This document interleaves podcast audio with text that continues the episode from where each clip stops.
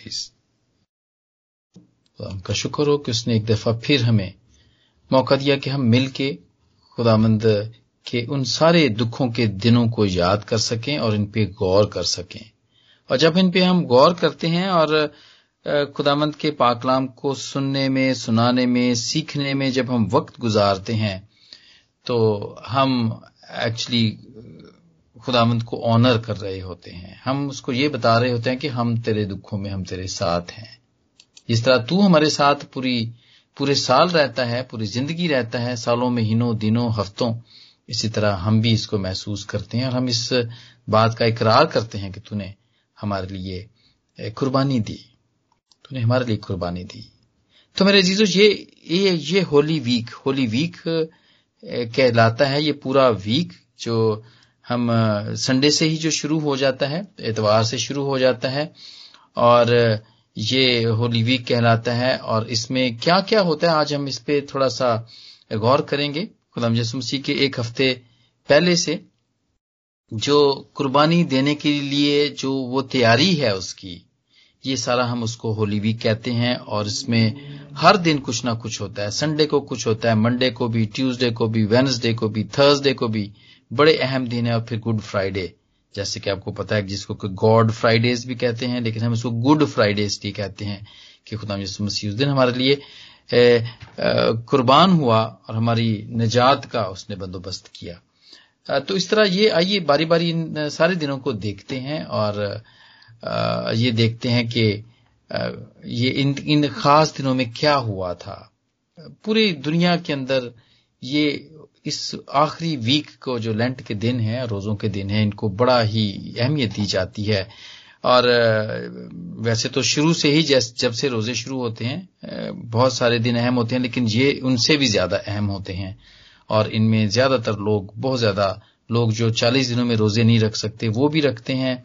और फिर चर्चेस की, में मीटिंग्स भी हैं, वो ज़्यादा होती हैं, सुबह भी होती हैं, शाम भी होती हैं, और इसको ज़्यादा, और भी ज़्यादा इसको होली तौर पे, मुकद्दस तौर पे इसको मनाया जाता है। और बहुत सारी दूसरी ऑब्जर्वेशंस भी हैं, जो लोग करते हैं, गोश्त नहीं खाते हैं, जैसे कि, और कोई शादी ब्याह नहीं रखते हैं, मंगनियाँ नहीं करते हैं, कोई खुशी वाला काम नहीं करते हैं, बल्कि वो इस बात को बड़ा सामने रखते हैं कि टीवी नहीं देखते, फ़िल्में नहीं देखते बल्कि और ये, और घरों में दूसरे दूसरे लोगों को कहा जाता है जो बच्चे हैं या दूसरे नौजवान हैं, या जो अच्छे तरीके, जो बहुत ज़्यादा तरीके से नहीं कर रहे होते बच्चों, उनको बताया जाता है कि ये होली वीक चल रहा है और इसका एहतराम करना बड़ा ज़रूरी है।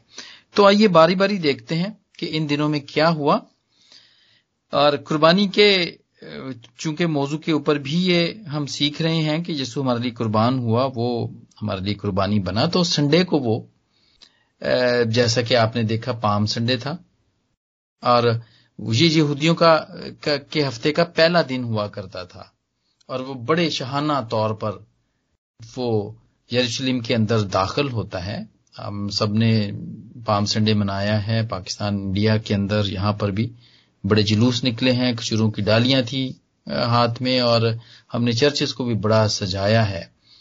तो मेरे चीज़ों खुदा यसु मसीह तो गधे के बच्चे पे बैठ के हलीम बन के और भेड़ दरवाजे से अंदर दाखिल हुआ है।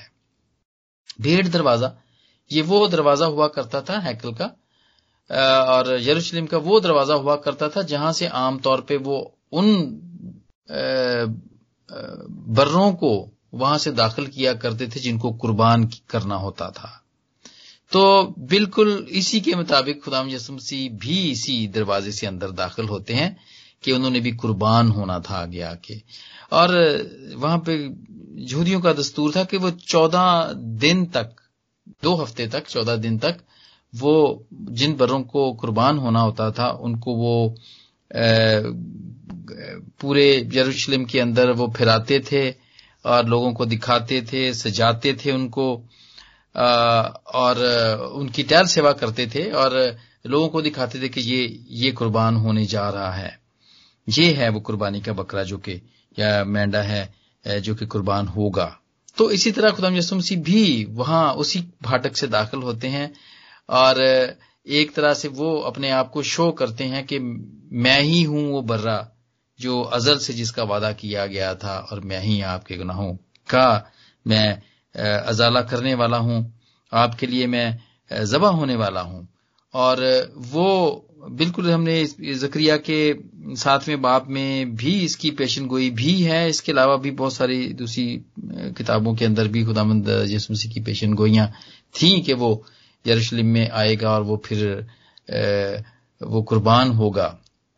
ये सारी चीज़ें थी वहाँ पर, लेकिन वहाँ के जो आलम लोग थे, जितने भी थे फकी और फरीसी थे, सरदार काहिन थे, जो कि बड़े आलम समझे जाते थे और थे भी वो तोरेत को समझने वाले, बाइबल को समझने वाले थे, लेकिन वो इस बर्रे को वो मिस कर देते हैं। हालाँकि ये उनकी अपनी अपनी किताब, अपनी मुकद्दस किताब है, उनके अपने सहीफे हैं, और उनके अंदर पेशन गोइयाँ हैं, और, लेकिन फिर भी उख्ताम यसु मसीह को जब वो दाखिल होता है तो वो इसको मिस कर देते हैं। जक्रिया की किताब के अंदर जो पेशन गोई की गई थी सातवें बाब के अंदर वो इसको मिस कर देते हैं कि खुदाम यसु मसीह आएगा वो गधे पे बैठ के आएगा गधी के बच्चे पे वो सवार होगा और वो आ, वो कुर्बान होगा। इस बात को वो बिल्कुल ही वो वो मिस कर देते हैं। हालाँकि वो बड़े पाकलाम को समझने वाले और पाकलाम को आ, को बयान करने वाले और लोगों को बताने वाले थे। लोगों को बताने वाले थे, लेकिन वो फिर भी इसको मिस कर देते हैं। सॉरी ये जक्रिया के नामे बाब के अंदर है, नामी आयत के अंदर ही है इसका ज़िक्र। आय बिनत सऊन, तू नहायत शादमान हो, आय दुख्तर यरूशलेम खूब ललकार, क्योंकि देख तेरा बादशाह तेरे पास आता है, वो सादक और नजात उसके हाथ में है। वो हलीम और गधे पर, बल्कि जवान गधे पर सवार है। ये सारी बातें यहाँ पे बताई हुई हैं, लेकिन वो उसको मिस कर देते हैं। तो ये हफ़्ते का पहला दिन, जो कि जूस का पहला दिन संडे होता है, वो खुदावंत शाहाना तौर पर यरूशलेम के अंदर दाखिल होते हैं ताकि वो कुर्बान हो सके। तो ये संडे का पहला दिन है। ये हम सीख रहे हैं कि इन सारे दिनों के अंदर क्या क्या हुआ था। तो ये पहला दिन था जबकि खुदाम यसमसी यरूशलेम के अंदर दाखिल होते हैं। और उसके बाद वो दाखिल होते हैं और लोग उनको वेलकम करते हैं और उनके, वो यही समझते हैं कि हाँ यही बादशाह है और यही हमें रूमी हुकूमत से हमें छुटकारा देगा, निजात देगा और हम इनकी गुलामी से छूट जाएँगे। वो दुनियावी तौर पे ये बात सोचते हैं। लेकिन मेरे जीजो दुनियावी तौर पर तो खुदाम यसु मसीह तो वो अजली प्लान वो जो अजली हमसे जो गुनाह हुआ था खुदाम जिस मसीह तो उसको और वो जो हमारी खुदावंद बाप के साथ जुदाई हुई थी, हमें तो खुदाम जिस मसीह वो फिर दोबारा से हमारा तलक बहाल करने के लिए, कुर्बान होने के लिए जा रहा था। और वो वो इसीलिए बादशाह बन के वहाँ पे वो आ रहा था, जिसके बारे में कहा गया था कि वो इस इस बात को जीतेगा, वो रूहानी तौर पर ये जंग जीतेगा। लेकिन वहाँ के लोग समझ रहे थे कि शायद वो दुनियावी तौर पे हमारे लिए वो कुछ करेगा और हमें इनकी गुलामी से छुटकारा देगा। तो ये संडे की बात थी। इसके बाद वो फिर दोबारा बैतनिया वापस चला जाता है। बैतनिया वो शहर है जो कि तकरीबन दो मील के फासले पर यरूशलेम से बाहर है। दूसरा गाँव है नज़दीक है। और वो वहाँ पे शागिर्दों के पास के साथ वहाँ पे चला जाता है और वहाँ पे वो मरियम, मार्था और लाजर लाजर का घर है। और कुछ अरसा पहले ही उसने लाजर को ज़िंदा किया है। और वो वहाँ पे जाके रहता है अपने शागिर्दों के साथ। वो बैतनिया वापस चला जाता है। और फिर हम देखते हैं कि दूसरे दिन जो कि मंडे का दिन है उसको हम देखते हैं फिर दोबारा से कि मंडे को, यानी कि सोमवार को क्या होता है। मंडे को क्या होता है? सबसे पहले तो वो जब वो आता है, वो देखता है उसको बड़ी भूख लगती है। जब वो देखता है, एक अंजीर के दरख्त को देखता है और वो उसके पास जाता है, लेकिन उसमें कोई फल नहीं पाता और वो उस पर लानत करता है। और उस पर लानत करता है कि तुझको फिर कभी फल ना लगे। और उसके बाद वो फिर दोबारा से क्योंकि वो वो बैतनिया से आ रहे होते हैं यरूशलेम जाने के लिए तो रास्ते में उसको अंजीर का दरख्त मिलता है। उसके बाद वो हैकल में जाता है और हैकल यरूशलेम में जाते हैं ये शगिर्दों के साथ और फिर वो यरूशलेम के अंदर फिर वो हैकल में जाता है और वो फिर वहाँ पे देखता है कि लोग, कारोबार वहाँ पे हो रहा है। कबूतर फरोश हैं वहाँ पर और मनी एक्सचेंजर हैं वहाँ पर। इसका ज़िक्र लुका के उन्नीसवें बाप की छियालीसवीं आयत में है और इसके अलावा और भी इसके हैं हवाले हैं जो कि आप वहाँ, यहाँ पर देख सकते हैं। मत्ती के बार, इक्कीसवें बाब में है, मरकज के ग्यारहवें बाब में है, और लुका के उन्नीसवें बाब में और मुकदस जुना के दूसरे बाब में भी इसका ज़िक्र पाया गया है। तो हैकल के अंदर वो, ये जो सारी चीज़ें देखते हैं वहाँ तो वो जो हाथा जिसके अंदर ये सारी चीज़ें लगाई गई थी दुकानदारी लगाई गई थी, वो तो गैर कौमों का हाथा था वो वो हुआ करता था, लेकिन वहाँ पे, क्योंकि वो वहाँ पे गैर कौमें आके ताकि वो वहाँ पे आ सकें, रुक सकें, दुआ कर सकें, बैठ सकें, और खुदा की तरफ़ मतवजो हो सकें। लेकिन ये जितने भी वहाँ पे बिजनेसमैन थे, दुकानदारी करने वाले थे, वो सारी अपनी अपनी वहाँ पे, उन्होंने दुकानदारी वहाँ पे वो लगा लेते हैं। और वो चीज़ें यहाँ पर रखते हैं, क्योंकि पूरी दुनिया से लोग आया करते थे और इन दिनों के अंदर खास तौर पे जब ये फंसा हुआ करती थी फसा की ईद हुआ करती थी और लोग यहाँ से फिर खरीद खरीदारी किया करते थे भेड़ बकरियों को यहीं से खरीद के यहीं पे वो कुर्बान उन्होंने करना होता था या कुछ लोग जो भेड़ बकरियों जो बरों को नहीं ले सकते थे वो कबूतरों को लिया करते थे। क्योंकि ऐसी ही शरीयत ऐसी ही थी कि आप कुर्बानी कैसे दे, सकते हैं। तो इस किस्म के कारोबार फिर मनी एक्सचेंजर भी वहाँ थे। क्योंकि जो बाहर की जो कैसर की मनी थी वो आ, वो वो हैकल के अंदर नहीं डल सकती थी। वो हराम थी चंदे में डालना एज हराम थी। तो वो जो हैकल की अपनी जो मनी थी इनकी जो अपनी मनी थी जूस की जो अपनी मनी थी वो फिर कैसर का जो जो जो जो सिक्का होता था वो उसके बदले फिर दूसरी मनी लेके वो हैकल में चंदे के तौर पे डाला करते थे। तो बहुत सारा इसको बहुत रश किया हुआ था यहाँ पर। इतनी जगह नहीं थी कि गैर कौम वाले भी आए और वो एक एक समझ लें कि एक बाज़ार एक तरह से लगा होता था। तो खुदाम जिसम मसीह को ये सारी चीज़ें देख के बहुत ही गुस्सा आता है और उसको ये चीज़ अच्छी नहीं लगती है। और वो इस चीज़ को वो फिर कूड़ा बनाता है, वो लेता है और उसको कूड़े से वो सब के जितनी भी दुकानदारियाँ हैं, वो सबको उलट देता है और वो सबको मारता है और वो निकालता है। सबको वहाँ से निकालता है। और हम देखते हैं इसका ज़िक्र मरकज के ग्यारहवें बाब में फिर देखते हैं। फिर वो यरूशलेम में आए और यसु हैकल में दाखिल होकर उनको जो हैकल में खरीदो फरोख्त कर रहे थे, बाहर निकालने लगा और सराफों के तख्तों और कबूतर फरोशों की चौकियों को उलट दिया और उसने किसी को हैकल में से होकर कोई बर्तन ले जाने ना दिया और अपनी तालीम में उनसे कहा, क्या ये नहीं लिखा?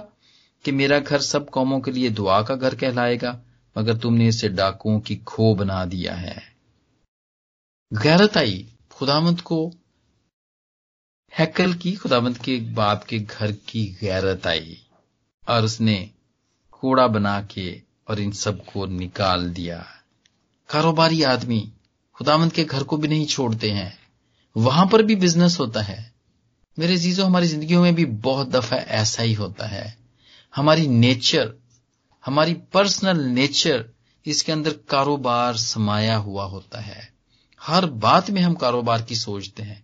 इवन कि जब हम चर्च भी जाते हैं तो फिर भी अगर हमारी कारोबारी जहनीत है तो हम यही सोचते हैं कि चलो यार, यहाँ पे भी मैं कारोबार कर सकता हूँ।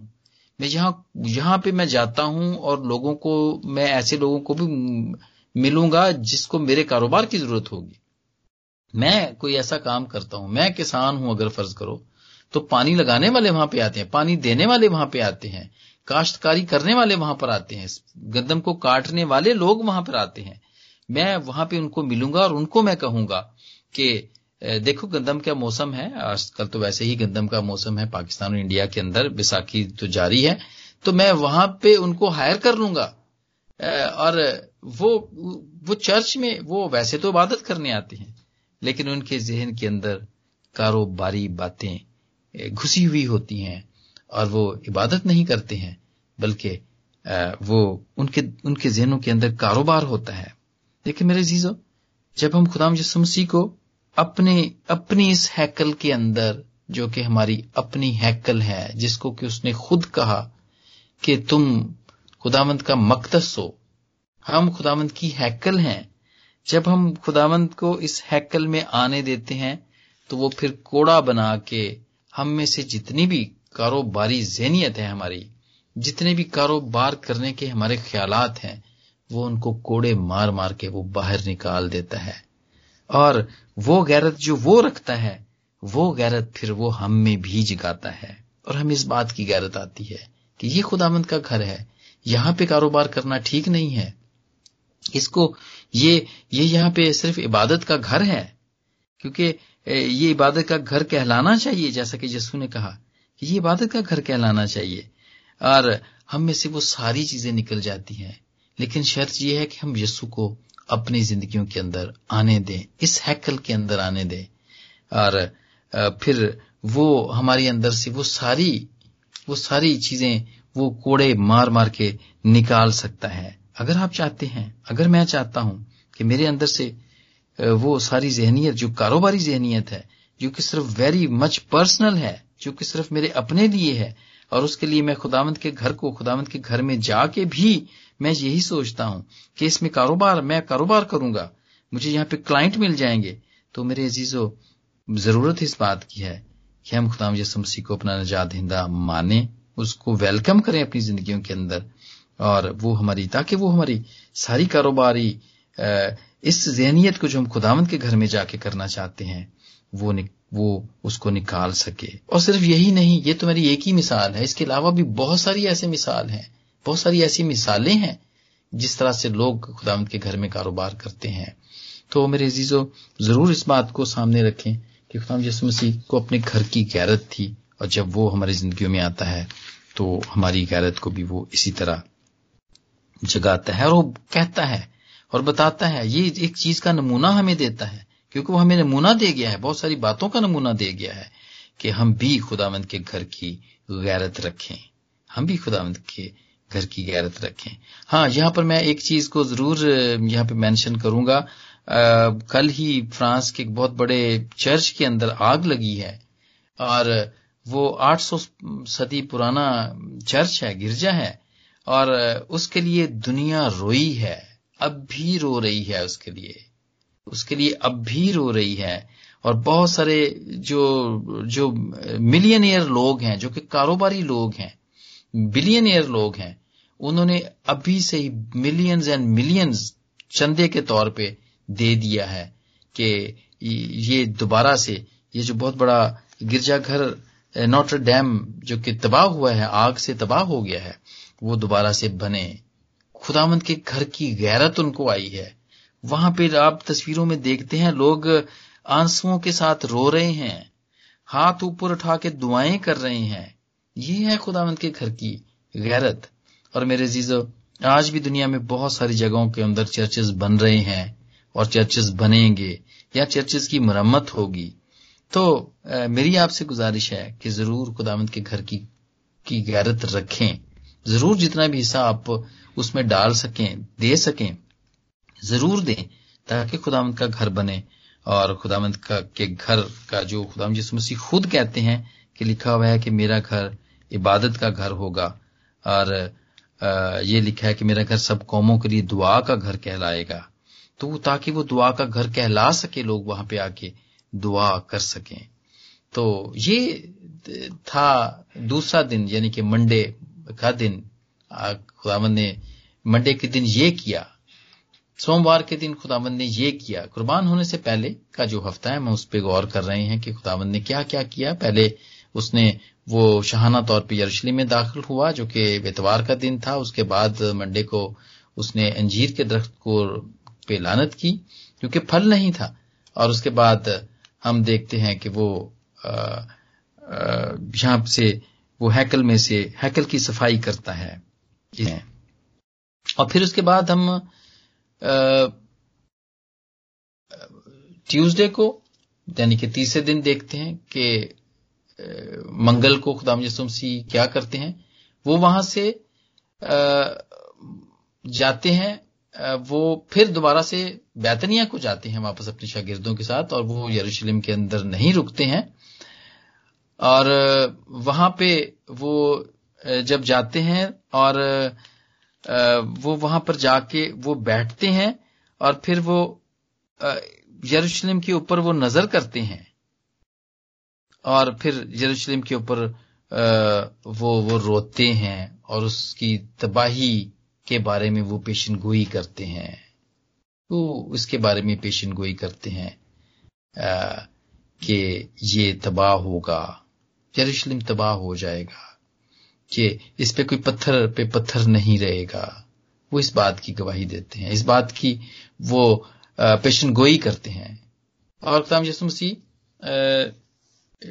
जब जब उन्होंने जान दे दी, वो आसमान पे चले गए और सन सत्तर, बहत्तर की दहाई में वहाँ पे जनरल टाइटस आया और उसने हैकल को तबाह कर दिया। और खुदाम यसु मसीह की ये बात कही हुई पूरी हुई कि वहाँ पे कोई पत्थर पे पत्थर नहीं रहेगा। ये था सोमवार का काम, और फिर उसके बाद जब वो वहाँ से सुबह को जब वो वापस आ रहे होते हैं, फिर दोबारा से वहाँ से तो वो अंजीर के दरख्त को देखते हैं, और वो उसको सूखा हुआ देखते हैं। और यहाँ पे लिखा हुआ है मरकज के ग्यारहवें बाब में ही मैं देखता हूँ। वैसे तो ये सारी अनाजील के अंदर ही लिखा हुआ है, लेकिन मरकज के ग्यारहवें बाब की बीसवीं आयत में है कि फिर सुबह को जब वो इधर से गुजरे तो उस अंजीर के दरख्त को जड़ तक सूखा हुआ देखा और पत्रस को वो बात याद आई और और उससे कहने लगा अय रबी देखिए अंजीर का दरख्त जिस पर तूने लानत की थी, सूख गया है। मेरे वैसे तो जितने भी खुदावंत ने काम किए, ये एक अलग से एक मैसेज है और हर ये, अच्छे खासे बड़े मैसेजेस हैं कि छोटे छोटे मैसेजेस नहीं है, लेकिन हम इसको मुख्तसर तौर पर देख रहे हैं। अंजीर के दरख्त पे बहुत सारे मैसेजेस हुए हैं। रूहानी तौर पे हम देखते हैं, हमारी ज़िंदगी के अंदर जब कोई फल नहीं होता है, जब हम फल नहीं लाते हैं तो खुदामत को ये बात पसंद नहीं आती है। खुदामत को ये बात पसंद बिल्कुल भी नहीं आती है, और वो फिर हमें खुश, हमें काट देता है वो, हमें वो बिल्कुल ही खत्म कर देता है। और ये रूहानी तौर पर है, लेकिन इसके ऊपर भी एक, इन सारी चीज़ों के ऊपर जैसे कि मैंने पहले कहा कि बहुत सारे मैसेज, मैसेजेस हैं, जो कि हम सुनते भी आए हैं और आइंदा भी हम सुनेंगे। जो खुदाम यसु ने ये जितने भी इन दिनों के अंदर कहे। तो ये वो मेरे अजीजो मंगल का दिन था, जो कि खुदाम यसु ने गुजारा, इस तरह गुजारा वापस बैतनिया वो चले गए। और इसके बाद हम देखते हैं कि बुद्ध के दिन क्या होता है। बुद्ध के दिन बैतनिया में वापस चले गए हैं और वहाँ पे वो जब बैतनिया में वो जब बैठे हुए हैं और देखते हैं जब जो अभी हमने सिस्टर ने जो हवाला पढ़ा, मरकज के चौदहवें बाब में वो जैसा यही कि दो दिन के बाद फिसा और ईद फितर होने वाली थी। दो दिन पहले, यानी कि जुमे से पहले जो दो दिन है, वो यही पड़ता है, बुद्धि पड़ता है। तो यहाँ पे वो में शमा, उन कोड़ी के घर में खाना खाने बैठे तो एक औरत जटामासी का बेश कीमत खालस अतर, संगे मरमर के अतरदान में लाई और अतरदान तोड़कर अतर को उसके सर पर डाला। ये औरत एक बेश कीमत अतर, जो कि उसका बहुत असासा होगा, मैं समझता हूँ। ये उसकी दौलत थी, क्योंकि यहाँ पे उसकी कीमत भी लिखी गई है, बताई गई है, क्योंकि ये अतर 300 दिनार से ज़्यादा को बिककर गरीबों को दिया जा सकता था, जो कि एतराज़ किया गया, जो कि लोग एतराज़ करते हैं। तो ये बुद्ध को खुदाम जिस मसीह के सर पर अतर डाला गया। और मेरे चीज़ों, ये जो बात पहले कुर्बानी की की थी, ये बिल्कुल वैसी ही है कि लोग अपने बर्रों को सजाते हैं हम तो हैं एक मुस्लिम कंट्री से मैं तो आया हूँ और अब भी बिल्कुल ऐसा ही है। इंडिया, पाकिस्तान में बिल्कुल ऐसा ही होता है। जब मुस्लिम अपने कुर्बानियों के जानवरों को जब वो, जब उनकी कुर्बानी की ईद होती है तो उससे पहले भी वो वो बिल्कुल ऐसे ही करते हैं और उन्होंने ये सारी चीज़ें, जितनी भी ये चीज़ें हैं, ये यहूदी मुआशरे से नकल की हुई हैं। हर चीज़ उन्होंने वहीं से नकल की हुई है। तो वो भी ऐसा ही करते हैं। तो हमने, मैंने तो उनको भी देखा है, आपने भी ज़रूर देखा होगा, जो भी इंडिया पाकिस्तान से से तल्लक रखते हैं, जिनको पता है कि कुर्बानी के दिनों में ऐसा होता है। तो ये भी हम यहाँ पर देखते हैं कि इस औरत ने भी अपना बेशकीमत अतर इस बर्रे को सजाने के लिए या खुशबूदार बनाने के लिए इसके ऊपर डाला हुआ है। इसके ऊपर डालते हैं। कीमती है। खुदाम यसुमसी को यह बात बड़ी पसंद आती है। और वो मरकज के चौदहवें बाप की छठी आयत में ये कहते हैं यसु ने उसे कहा, इसे छोड़ दो, उसे क्यों दक करते हो? इसने मेरे साथ भलाई की है। मेरे जो खुदामंद की राह के अंदर जितनी भी अपनी सबसे कीमती चीज़ें जब हम खुदामंद के लिए हम देते हैं खुदामंद को देते हैं तो खुदामंद को ये बात पसंद आती है। वो इसको भलाई के तौर पर लेता है। यहाँ पर लिखा हुआ है कि उसने तो मेरे साथ भलाई की है। वो भलाई के तौर पे लेता है। उसमें हमारी जमीनें हैं। हम हम बहुत सारे लोग हैं। मुझे पता है, मैं, मेरे घर के पास एक घर खाली था और वो घर बड़े देर से खाली था और गाँव के अंदर किसी ने उसको खरीदा और फिर उसको, उसके कमरों को बिल्कुल ढा दिया। और उसको एक, उसमें चार दीवारी की पक्की और उसमें गेट लगाया और उसको बिल्कुल हाथा ही रहने दिया और उसको, वो उन्होंने उसको कहा कि जितने भी यहाँ पर कन्वेंशन हैं और जितने भी यहाँ पर अगर किसी ने कोई शुक्रगुजारी की इबादत करनी है, अगर किसी ने यहाँ पे कोई भी चर्च का कोई भी प्रोग्राम करना है, कोई ड्रामा करना है, कोई क्रूसेड करना है तो हम ये हाथा इस काम के लिए देते हैं। मेरे अजीजो, ये ये खुदामंद की राह के अंदर दिया है उसने। इसी तरह बहुत सारे हम चर्चेस के अंदर बहुत महँगी महँगी हम फर्नीचर डलवा देते हैं, कारपेट्स डलवा देते हैं, हम पंखे लगवा देते हैं वहाँ पर। और इसी तरह बहुत सारी चीज़ें हैं जो हम खुदावंत के लिए करते हैं और जो सबसे ज़्यादा कीमती जो चीज़ है जो है हमारी ज़िंदगी के अंदर, वो हमारा अपना वक्त है। और खुदामंद हमारा वक्त ही चाहता है। हमारे, हमारी हमारी प्रेजेंस चाहता है कि हम उसके हजूर में उसको महसूस करें। अपना वक्त, कुछ वक्त हम उसको दें जब जब हम उसके पाकलामी से हम, जब हम सुन सकें। और जब हम उसके पाकलाम को सुनते हैं तो वो फिर हमें अपने भाई और बहन भी कहता है। ये इतना कीमती है। ये वक्त इतना कीमती है। खास तौर पर वो लोग जो काम करने वाले ड्यूटीज़ करने वाले हैं और जो मसरूफ हैं जो जो कारोबारी लोग हैं, जैसे मैंने पहले भी कहा, वक्त उनके लिए बड़ा ही ज़रूरी है। क्योंकि उठते, बैठते, सोते, जागते हर वक्त ही उनको उनको बिज़नेस का ही ख्याल रहता है। और वक्त ही सबसे बड़ा बिज़नेस है उनका। क्योंकि ये वक्त बहुत कीमती है उनके लिए। और मेरे चीज़ों जब हम खुदावंत को ये वक्त देते हैं जब उसके हजूर में हम बैठते हैं, उसको महसूस करते हैं, उसके पाकलाम से पढ़ते हैं, सुनते हैं, गाते हैं तो खुदावंत को ये बात पसंद आती है और वो ये कहता है कि जैसे उसने इस औरत को कहा और इस औरत के लिए उसने बहुत बड़ी बात कही है। उसने कहा कि, मैं तुमसे सच कहता हूँ, नामी आयत में लिखा है, मैं तुमसे सच कहता हूँ कि तमाम दुनिया में जहाँ कहीं अंजील की मनादी की जाएगी, ये भी जो उसने किया, उसकी यादगारी में बयान किया जाएगा। ऐसे कीमती अतियात जो हम खुदामंद को देते हैं, वो हमेशा ही खुदामंद को याद रहेंगे। हमेशा ही खुदामंद को याद रहेंगे। खुदामंद के, की के कलाम को फैलाने वाली मिनिस्ट्रीज हैं जो काम कर रही हैं। टीवी हैं जो काम कर रहे हैं। जो रेडियो हैं वो काम कर रहे हैं। यूट्यूब काम कर रही है। देखिए आप फेसबुक व्हाट्सएप सारे काम कर रहे हैं। अगर आप उसमें से, उनमें को कुछ भी देते हैं, ये टीवी पे आए दिन आप देखते हैं, चंदों के लिए दरखास्त होती रहती है, महँगे प्रोजेक्ट्स हैं, महँगे प्रोजेक्ट्स हैं, और ये करोड़ों, पाकिस्तान में तो हर महीने करोड़ों इनकी फ़ीस है।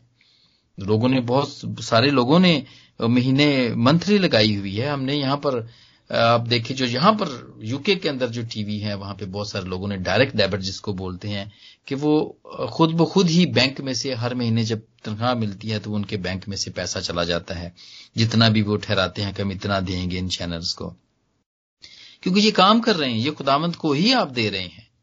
क्योंकि ये जो, जितना भी काम हो रहा है टीवी के ऊपर, ये सिर्फ़ मसीही ही नहीं देख रहे हैं, इसको गैर मसीही भी देख रहे हैं। और वो बहुत कुछ उससे बरकत भी पाते हैं और सीखते भी हैं। और मुझे अच्छे तरीके से याद है कि यहाँ पर एक रेडियो था जो कि इंडिया पाकिस्तान बांग्लादेश और जितने भी यहाँ पे ममालिक हैं पास पास जो कि उर्दू, पंजाबी, हिंदी इवन के अरब के ममालिक में भी वो चला करता था, जिसका नाम सीवीसी था। और उसने इंडिया के अंदर बहुत सारा काम किया, बहुत सारे लोग उसके वसीले से खुदाम के पास आए।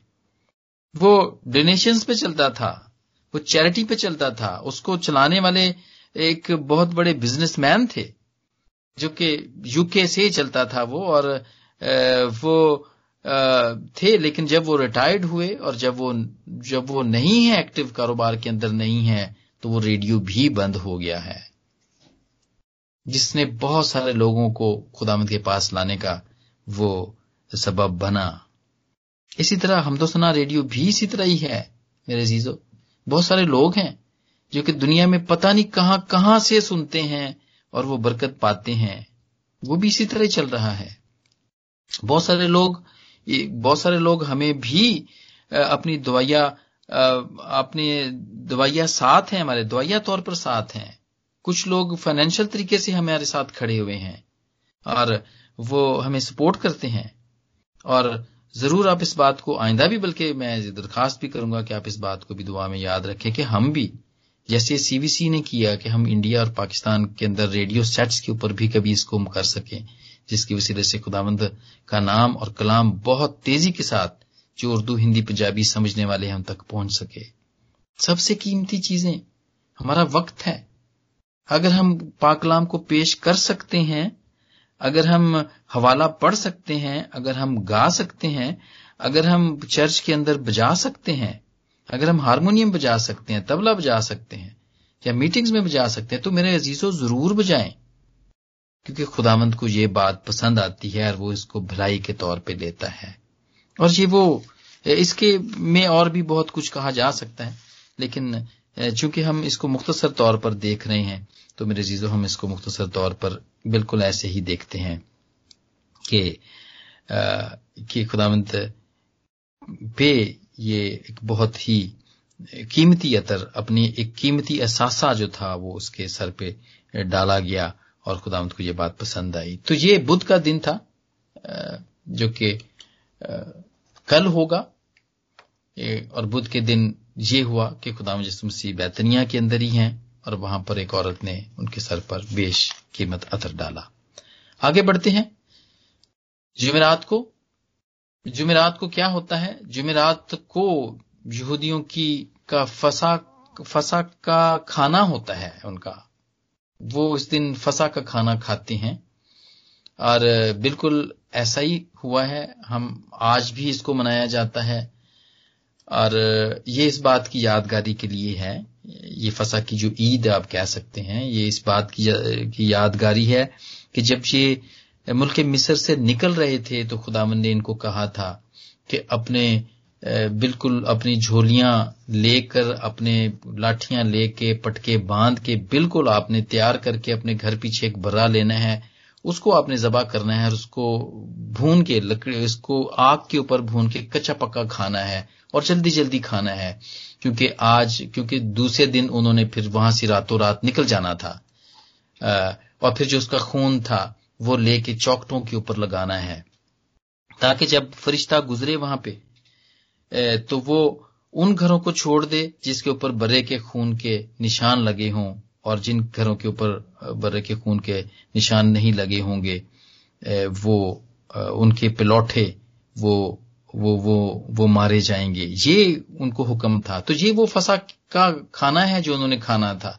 तो आज के दिन जुमेरात के दिन हम देखते हैं जिसको हम मॉन्डी थर्सडे भी कहते हैं और पास ओवर भी कहते हैं pass over and last supper आखिरी खाना भी कहते हैं ये जुमेरात को खुदाम यसु मसीह ने अपने शगिर्दों के साथ खाया और ये उन्होंने आ, कहा कि अपने शागिर्दों को भेजा कि यरूशलेम के अंदर जाओ और वहाँ पे मरकस को और पत्रस को सॉरी पत्रस को और झुना को भेजा कि वहाँ पर जाओ और मेरे लिए फसा की जगह तैयार करो वहाँ पर जाकर।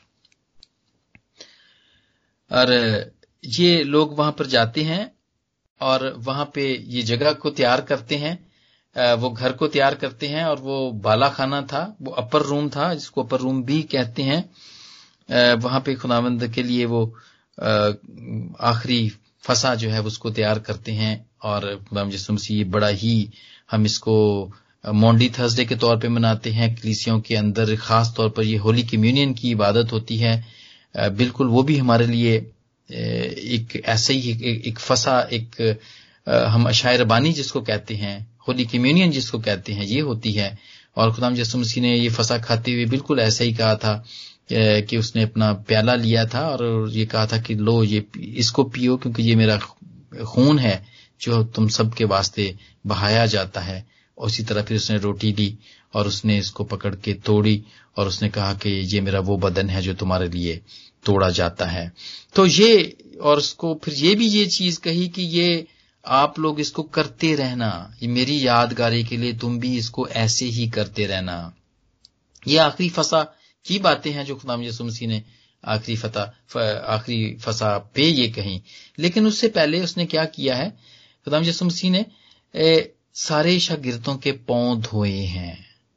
पाँव धोने की रस्म भी थर्सडे को की गई है जुमेरात को की गई है। और और ये ये एक मिसाल दी गई है। और ये मिसाल है खिदमत करने की मिसाल है। खिदमत करने की मिसाल है और खुदाम यसु मसीह को इसीलिए खिदमत करने वाला बादशाह कहा गया है कि वो खिदमत करने वाला बादशाह वो हुकूमत लोगों के सरों के ऊपर हुकूमत करने वाला नहीं है, बल्कि वो खिदमत करने वाला एक बादशाह है, या खादम है। आप इसको कह सकते हो, खादवाना तौर पर वो आया है। और उसने शागिर्दों के पाँव धोए हैं जबकि उसको पतरस कहता है कि तू मेरे पाँव कभी भी नहीं धोने पाएगा। तो उसने वो पतरस को कहता है कि अगर वो वो कहता है कि अगर तू पतरस अगर तुम मैं तेरे पाँव नहीं धोऊँगा तो तू हमारे साथ शरीक भी नहीं हो सकता है। तो वो फिर कहता है कि ठीक है, अगर फिर पाँव नहीं तो फिर मेरा, मुझे सब कुछ ही मेरा धो। तो वो कहता है कि जो पहले से नहाया हुआ है, उसको ज़रूरत नहीं है सब धोने की। सिर्फ़ उसके पाँव धोने की ज़रूरत है। और ये मेरे अजीजों, ये एक एक ये रस्म खुदाम यसुमसी हमें ये बताते हैं कि हालाँकि वो उस्ताद है और वो कहता भी है कि तुम मुझे उस्ताद कहते हो और मैं हूँ भी। लेकिन फिर भी वो इनके पौध होता है।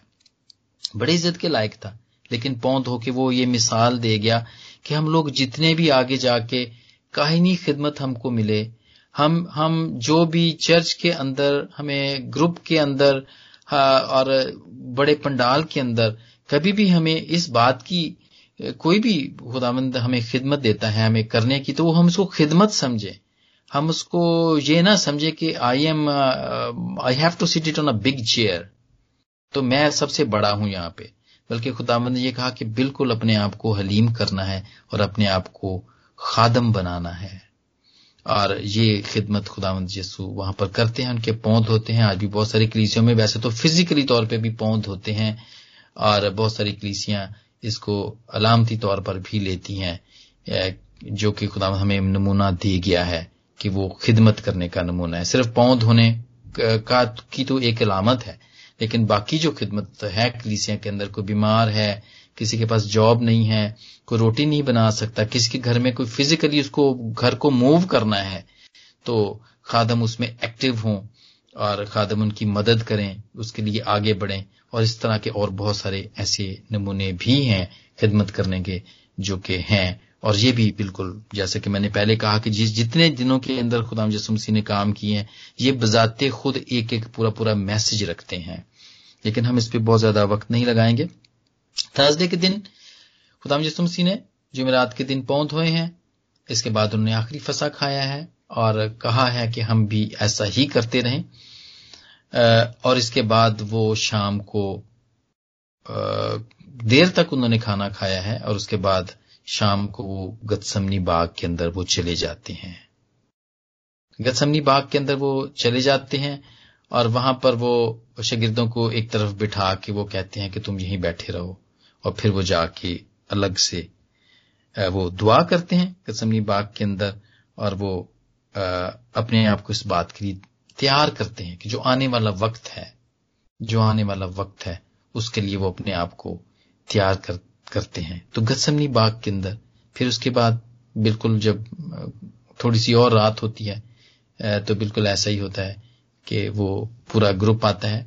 हाँ उसके बाद यही जो ग्रुप है, जो सरदार काहिन कायफा का ग्रुप है, ये तो पहले से ही खुदाम जिस मसीह को पकड़ने का का इरादा कर रहा होता है और प्लानिंग कर रहा होता है। तो ये जुमेरात को भी ये इसी तरह प्लानिंग इनकी जारी रहती है। इससे पहले भी पूरे दिनों के अंदर वो मिलते हैं और वो आ, करते हैं प्लान करते हैं और वो यही कहते हैं कि नहीं नहीं फसा के दिन उसको पकड़ना ठीक नहीं है क्योंकि ये ना बलवा होने का डर है। क्योंकि लोग बहुत सारे लोग उसके साथ हैं।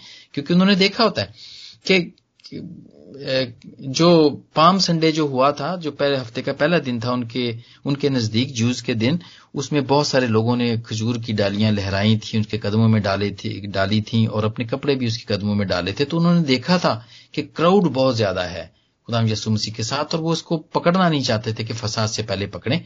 तो उन्होंने कहा कि फसा हो जाने दें, इस, ये खाना हो जाने दें, इसके बाद हम, ईद ये हो जाएगी ना तो इसके बाद हम उसको पकड़ेंगे।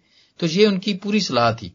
तो जैसे ही वो गसमनी बाग के अंदर जाते हैं तो चूँकि फसा हो गई हो, हो गई होती है फसा का खाना सॉरी फसा का खाना हो गया होता है तो उसके बाद वो रात को जाते हैं और खुदाम मसीह को वो पकड़ते हैं और फिर उसको ले जाते हैं। फिर अर्ली मॉर्निंग फिर खुदाम मसीह के ऊपर जितनी भी अदालतें हैं जितनी भी बहसों में बासें हैं जितने भी वो ना खत्म होने वाले जो जुल्म हैं और वो खुदाम मसीह पे वो किए जाते हैं।